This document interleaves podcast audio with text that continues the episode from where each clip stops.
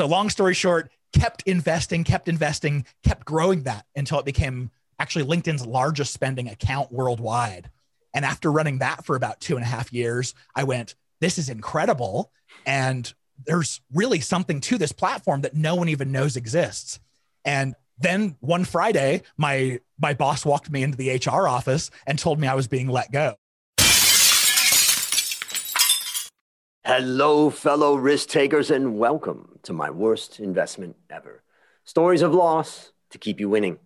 In our community, we know that to win in investing, you must take risk, but to win big, you've got to reduce it. This episode is sponsored by A Stotz Academy's online course, How to Start Building Your Wealth Investing in the Stock Market. I wrote this course for those who want to go from feeling frustrated, intimidated, or overwhelmed by the stock market to becoming confident and in control of their financial future. Go to myworstinvestmentever.com slash deals to claim your discount now. Fellow risk takers, this is your worst podcast host, Andrew Stotz, and I'm here with featured guest AJ Wilcox. AJ, are you ready to rock? So ready. I'm excited. And uh, I really love your energy in your podcast. And I'm really excited to bring that energy to the audience. So let me introduce you to the audience. AJ is a LinkedIn ads pro who founded B2Linked.com, a LinkedIn ads specific ad agency in 2014. He's an official LinkedIn partner host of the LinkedIn Ad Show podcast. Ladies and gentlemen, stop this thing right now and go add LinkedIn Ad Show podcast. You won't regret it. And he's also managed among the world's largest LinkedIn ad accounts worldwide. He's a ginger and triathlete. He and his wife live in Utah with their four kids. And get this, folks, his company car is a wicked fast go kart. AJ, can you take a minute and fill any further tidbits about your life? Yeah, sure. I'll, I'll dig into the go kart bit. When I was a little kid, I've always been a fan of cars and I just wanted to drive. And as a little kid, when your driver's license is five, ten years away, the closest thing you could get is like, I don't know, maybe like a four wheeler or a go kart. And so I would, I longed for driving a go kart and owning one. My parents would never let us. And I grew up in Arizona in the hot, hot summers. We used to deliver phone books during the summer. If anyone remembers what a phone book is, and I would do it on rollerblades. We'd and I saved up all my money the entire summer for this go kart. It had twin five horsepower engines. It was just going to make me like the king of the neighborhood. And I go into the dealership with cash in hand, and the sales rep goes, "Oh, sorry, we just discontinued that model due to safety or I don't know, something that wasn't all that important. And and my childhood dreams were crushed. So fast forward a bunch of years, I'm gainfully employed and I see this just a racing go-kart on the classified ads and I was like, I know I'm a grown man, but I have to have this. And so I've been dealing with speed machines ever since. That is very cool.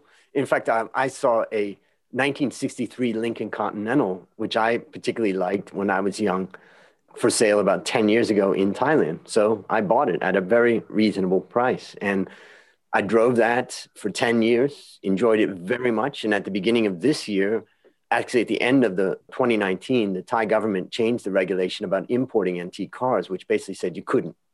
The result was the value of that car went up significantly, and I had someone come along and offered to buy it at a much higher price than I paid for it. So it was one of my best later. investment evers.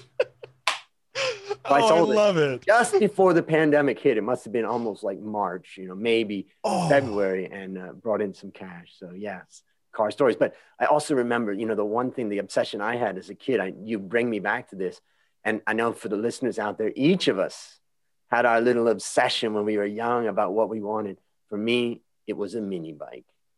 I wanted a Ooh. mini bike so bad, and there's no way my parents would let me. So I didn't get a motorcycle until I was 18. But then I felt much like you, I did a little catching up. So um, now I, I really want to talk to you just briefly about LinkedIn because I see the value of LinkedIn. I've talked with a lot of people on the show as well as other people. But I, I feel like for most people, including myself, I'm not exactly sure how to capture that value. I see it, but I'm not exactly sure how to capture the value that I see going on in LinkedIn. So maybe you could just give us a little background about why we should be paying attention. Number one, and what are maybe some ideas about what we could do? And then finally, for those people who really want to pursue that, how can they follow you and get your knowledge? Great. Well, LinkedIn is an incredible network and it is it's totally flown under the radar probably until recently. Like my guess is you as a listener, you've probably heard a lot more about LinkedIn in the last year. All the other platforms, you had Facebook that had this meteoric rise, and now it's Instagram. You know, there was Snapchat for a while, and now it's TikTok as well. All these consumer platforms are going to continue to rise and fall and grab the public eye and ear. But LinkedIn has always been this kind of quiet hum in the background. It's always done what it's done and done it well, which is connect you to to other professionals and be that online like the business networking arm. For me, for the most part, it was a Rolodex. Like this is rather than collecting people's business cards, this is how I make sure I keep track of people. You know, you use an interesting word there. You referred to all those other platforms as consumer platforms. What do you mean by that? more just like as a like I break myself into two pieces. I have the consumer AJ and I have the businessman AJ. The businessman AJ loves to spend time on LinkedIn. It's how I find prospects. It closes me deals. It connects me to people that you know could be business in the future. But consumer AJ loves Twitter. He loves following deals sites and car sites and things. So if you're interested in the personal side of things, then the other networks like Facebook, Instagram, those are going to cater very well to your interests. Mm, got it. Yeah, I mean the feeling I get when I'm scrolling through Instagram versus when I'm scrolling through LinkedIn, it's just a very it's a different mood, it's a different mindset. So now there are listeners out there that's like, okay, I get it. I love LinkedIn. I'm on it, you know, regularly. I'm checking it and I'm starting to work it, but really I'm not really getting much out of it. And so maybe you could just give some some pointers about what are some of the key things that people miss or that they could do. And then we'll follow it up with kind of what's the best way that people can get in touch with you or follow you or gain from what you know and what you're doing. Great. Well, there are four ways that we use LinkedIn. The first is you create a profile that represents you well. This is really your home base. And this will allow you to be found in search. And so you can end up getting a lot of good inbound traffic just by having a good profile. The next is you can get on and you can share content. The little known kind of dirty secret of LinkedIn, it's the like, you know, back in 2013, I think everyone complained about Facebook killing organic reach. When you share stuff on Facebook now, a few people will see it, someone will hit like, you might get a comment or two, and that's kind of all you can expect from Facebook unless you're willing to pay. LinkedIn is the total opposite. They use the same algorithm, but whereas Facebook is trying to squash your voice, LinkedIn is trying to promote it. And so, because of that, it's the easiest network in the whole world to go viral on. So, those hmm. who are interested in basically becoming an influencer, sharing what they know, gaining credibility, LinkedIn is the best place to go and just share stuff, even share the same kinds of stuff that you would on Facebook. And you got to stop there. Yeah. You're just blowing my mind on that because, you know, I mean, obviously everybody talks about YouTube and I, I see the power of YouTube and I've been thinking, I really need to rev up my YouTube, do more on YouTube and all that. But as you mentioned, I thought, actually, doing all of that on LinkedIn is easy enough. And it's also kind of focused in my areas that people don't expect me to talk on LinkedIn about something way off topic. They expect me to be on the topic that I'm interested in, whether that's my worst investment or other things. But it just made me think like, how should someone think if they haven't really spent time making a YouTube channel and they haven't really spent time starting to share content on LinkedIn. Of course, you could say, well, do both, but you know, hey, we got a limited amount of time. So are you saying that LinkedIn may be a better place to do it than maybe YouTube or what? Yeah, it depends because I have videos that have gone very, very well on YouTube. They still bring us tons and tons of leads all the time. So it's hard to kind of choose one or the other. But I will say that any sort of content that you create let's say you you create a video on for youtube that's less than 30 minutes long. Mm. you can upload exactly the same thing to linkedin and just kind of play double duty there.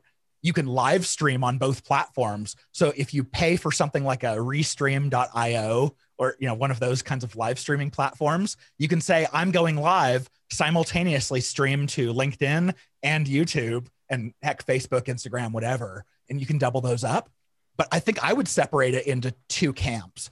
If your product is very professional focused, then it probably makes sense to spend the majority of your attention and resources on LinkedIn. But if you're in, let's say, a sector where there are very specific keywords that describe what you do, YouTube can be really good because when people are searching on Google or searching on YouTube, the two largest search engines in the world, your content will come up. So, mm. anyway, so in that like in that way, you could say that LinkedIn's not necessarily a search place. I mean, people aren't looking for a lot. They're not searching for things, but what they're looking for is interesting things that are coming up in their feed. And okay, so we've got number one, the profile. Number two, sharing content. You talked about the ability to go viral and all that. You said there was four. Yes. So number three is the outreach because LinkedIn is essentially a public org chart that you can see anyone in, in any company, as long as it's white collar folks, they are very well represented on LinkedIn. So you're probably going to find them.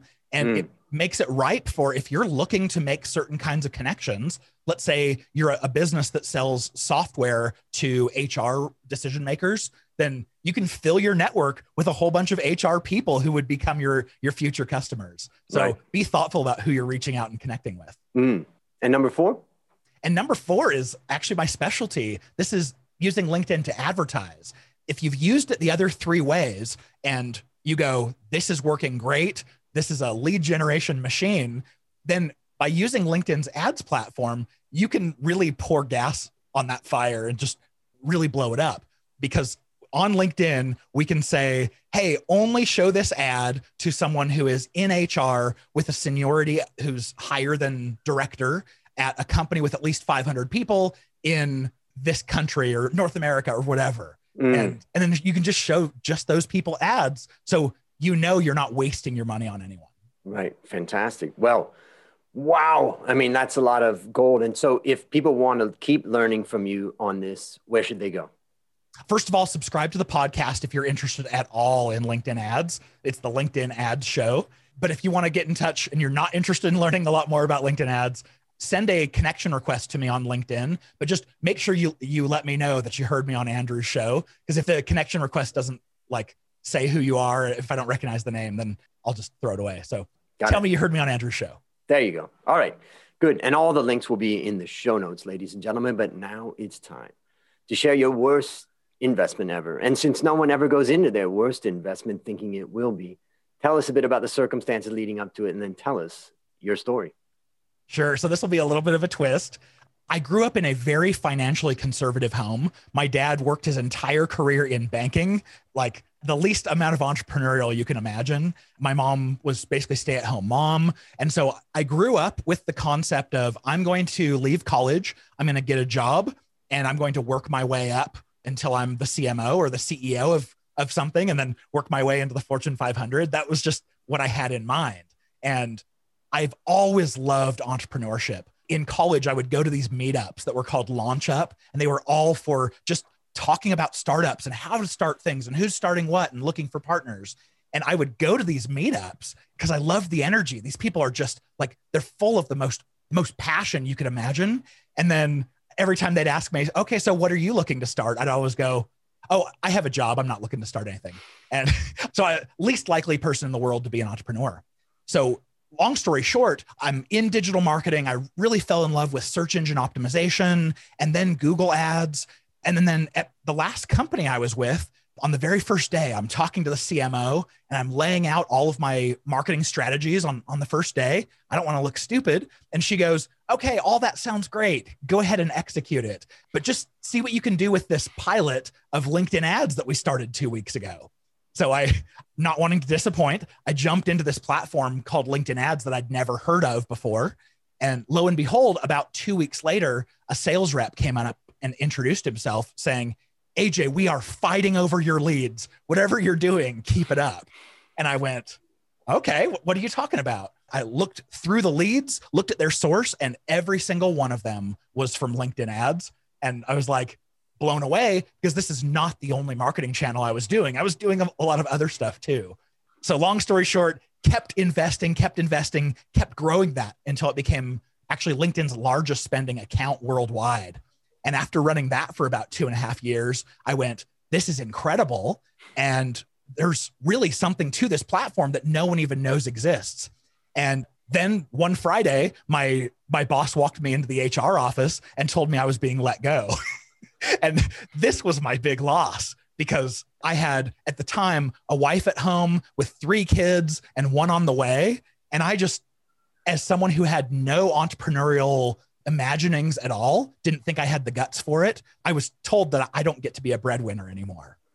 And mm. so I go home and talk to my wife and explain and what did your wife say? She said, go get a job. Like go, yeah. go get another job. And I went, okay, cool. So I, I went and interviewed for jobs. I ended up with four offers within the first couple weeks, and two of them were for way more money than I'd ever made before. And I was like, this is amazing. So I know this is not a religious podcast, but my wife and I were very religious. We pray about every big decision. And I remember getting a very specific answer when I prayed about each one of these jobs. I got a nope, turn it down. Nope, turn it down. It was really painful to turn down those ones that were offering me so much more than I thought I was worth at the time. And out of desperation in prayer, I was like, well, what about this idea I've had in the back of my mind? Like, I know more about LinkedIn ads than anyone else on the planet from running the biggest account. I don't see people talking about that. Maybe I could start a specific consultancy or agency. And the answer I got was, yep, that's what you're supposed to be doing. Pursue that. And so I was the least likely to become an entrepreneur. But my wife and I discussed it and said, okay, we're big savers. We've got 11 months of runway saved up in the bank account. We can try this. And if we get six months down the road and it's not looking good, we can always go get another job. And so we, we worked through that. And there's lots of lots of additional stories of loss and scarcity and, and just fear when you're trying to get that going. But after about five months of running the company, we had totally recovered my salary from the previous job. And that was when I got to finally breathe a sigh of relief and say, this is going to work. Like mm. we can make a business out of this. So, can you remember the feeling you had when you walked into that office and they, you know, like, did you know something was going to be happening or was it completely out of the blue? And then what did they say? You know, or just like, oh, that's it? Or how did that moment go? oh, it, it, was so disheartening because it doesn't matter what you're being let go for. It could be you made a giant mistake. It could be the company is just in financial struggles. It doesn't matter. It still feels like the biggest slap to the face you can get. You could be an amazing performer and getting laid off still makes you feel like garbage. I just feel, I mean, I just had like this wave of tears hit me because I know the feeling. I mean, I've been fired I've been forced to quit. I've quit. I've gone through a lot of those things over the years, and it can shake you to the core. And one of the things that's I think interesting about your story is that that's what's happening to so many people right now. Oh yeah. They know it's coming, and sometimes they don't know it's coming. Every business is struggling to try to to survive, basically. And so I think that first thing I would like to say for the listeners out there is that when you go into that that meeting, when you get that news, it may feel like it's the end. But I just want to tell a particular story in my case where I had a great job and I was I had got my team ranked as number two in Thailand and we were on to number one. Everything was going well. And I was ranked as the number two analyst in Thailand. This was many years ago. And one day my boss came from Hong Kong, sat down with me and said, I want you to resign. And as my good friend in Ohio, where I grew up and said, he said, You got quit. I wasn't fired and I didn't, I wasn't like I walked in and said, I want to quit. I got quit. And basically, he had his way of getting me to do that. And I walked out of that and I thought, my career's over. And it was a painful time. I went to be with my best friend Dale here. And you know, he's like, you're gonna be okay. Don't worry about it. I'm like, no, this is, you know, this is the end. You know, and I, I, I tell this story because I know there's people out there that are facing that. But I just wanted to relate the other aspect of that story, and that is that a couple of days after that, I got a phone call from a woman who said, "Could you meet me for lunch?" And I said, "Sure." And so I met this woman. Turns out that her son had known me through my work. He had highly recommended me to her. She had a particular project that she needed something done on. I had some time and basically, in five months, I made more than I ever made in that past job. And then in that five months, I learned so much. I made a lot of money, but I also, at the end of that five months, the number one company, number one broker in Thailand called me and said, Why don't you come work for us? So I got the job at the number one broker, and then I became my team became number one ranked, and I became the number one ranked analyst after that. So I think that you know the lesson is it can be very painful, and it can be also shameful. And I know for me, I've come to kind of a conclusion that particularly for men, I can't speak for women because I know nothing about women. But anyways, I can speak for myself as a man is that when you lose your livelihood, it really impacts your confidence. 100%. So let's talk about, I, I want to hear more about the success that you had after that, but I'd love to just talk about what are the lessons that you learned during that time? And maybe we could just go through those so, so that I want to think about it in terms of that man or woman today who has just lost their job or know it's coming what I want to share with you is, like I said, no, I had no inkling of wanting to ever run my own business. I didn't think I had what it takes. And when I got laid off, I suddenly realized the path that I thought was quote unquote safe.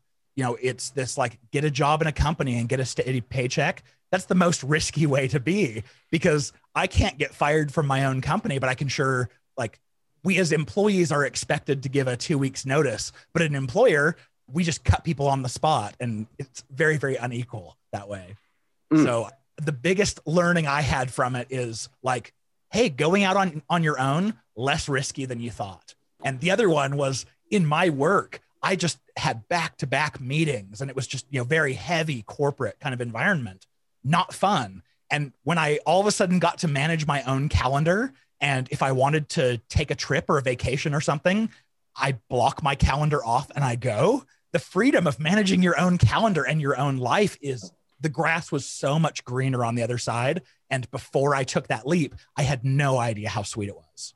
Mm. So let me share a few things that I take away from that. You know, the first thing I think for the listeners out there in particular is that AJ left this job with a very clear skill set. And that skill set was an ability to help companies generate more revenue through ads. And that is a skill set that's always wanted. Every company wants to get more business and they're willing and they have an advertising budget. And so that's it just so happened that your skill was in an area. Now, if your skill was wood carving and nobody wants wood carving right now, it doesn't mean that if you go and quit your job and say, I'm going to set up a wood carving business, it doesn't mean you're going to fail. But you have to accept that some industries, some jobs, some things are just more easy to sell than others. I would say that's my first kind of takeaway. And so when you go to start up your own company, think about it. But also, I think the other lesson from this is the critical nature of sales. If you're going to start up a business, make sure you get your customers fast. And I think most people don't do that. They think about their product, they think about the service, they think about their brand and all that. Get your customers. And the last takeaway is I'm going to draw a corollary. And in the, the course one of the courses that I teach, which is how to start building your wealth investing in the stock market. A lot of people come to me and they say, Look, I'm low risk. I just put my money in the bank. I just can't bear the risk. And what most people don't understand is there's something called shortfall risk. And that is that at the time that you want to retire, you're not going to have enough money because the money in the bank didn't grow. So a lot of times we see it as the safest thing, but actually there's risk involved with everything. And so you were talking about how a job these days is a is a high risk thing. And I compare that to your father and my father, who worked for DuPont all of his life, one job, one career, build a good career out of that. It just isn't that way anymore. So those are some of the things I would take away. Anything you'd add? The other thing that I'd add is because you mentioned sales specifically, this is a hot button for me. Like I've had no sales experience. I'm terrible. I, have never convinced anyone to do anything. So when I went and started my own company, I went, okay, how do I get those customers? I don't Wait know. Minute, time out. You got to explain that because you were creating ads and doing marketing, and yes. other people were actually selling. So now, yeah. now that we think about the separation of those two, now I understand what you're saying. I didn't really, you weren't really selling things. You were teeing up the sale. Yeah. Yeah. I was really good at supporting sales, but being the person who calls someone up and follows up and tries to close the deal. Like that was never me. Every time I try to convince someone of, of something, I feel like I need to like take a shower. I feel like a used car salesman that just like being Weasley. And so that was tough for me.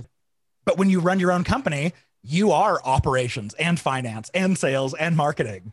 And so what I told myself is, okay, I don't know sales, but what I do know is marketing. And I know if I just go and provide value, that value will come back. I may not be able to close those deals when they come, but provide enough value to the world, someone's going to come back and want your help. And sure enough, to this day, I'm the crappiest sales guy that ever lived, but I keep the the team super busy and it's a well-run company up to this hmm. point. You know, I don't know what's going to happen tomorrow, but that was because I just sought to add value. That's a great lesson.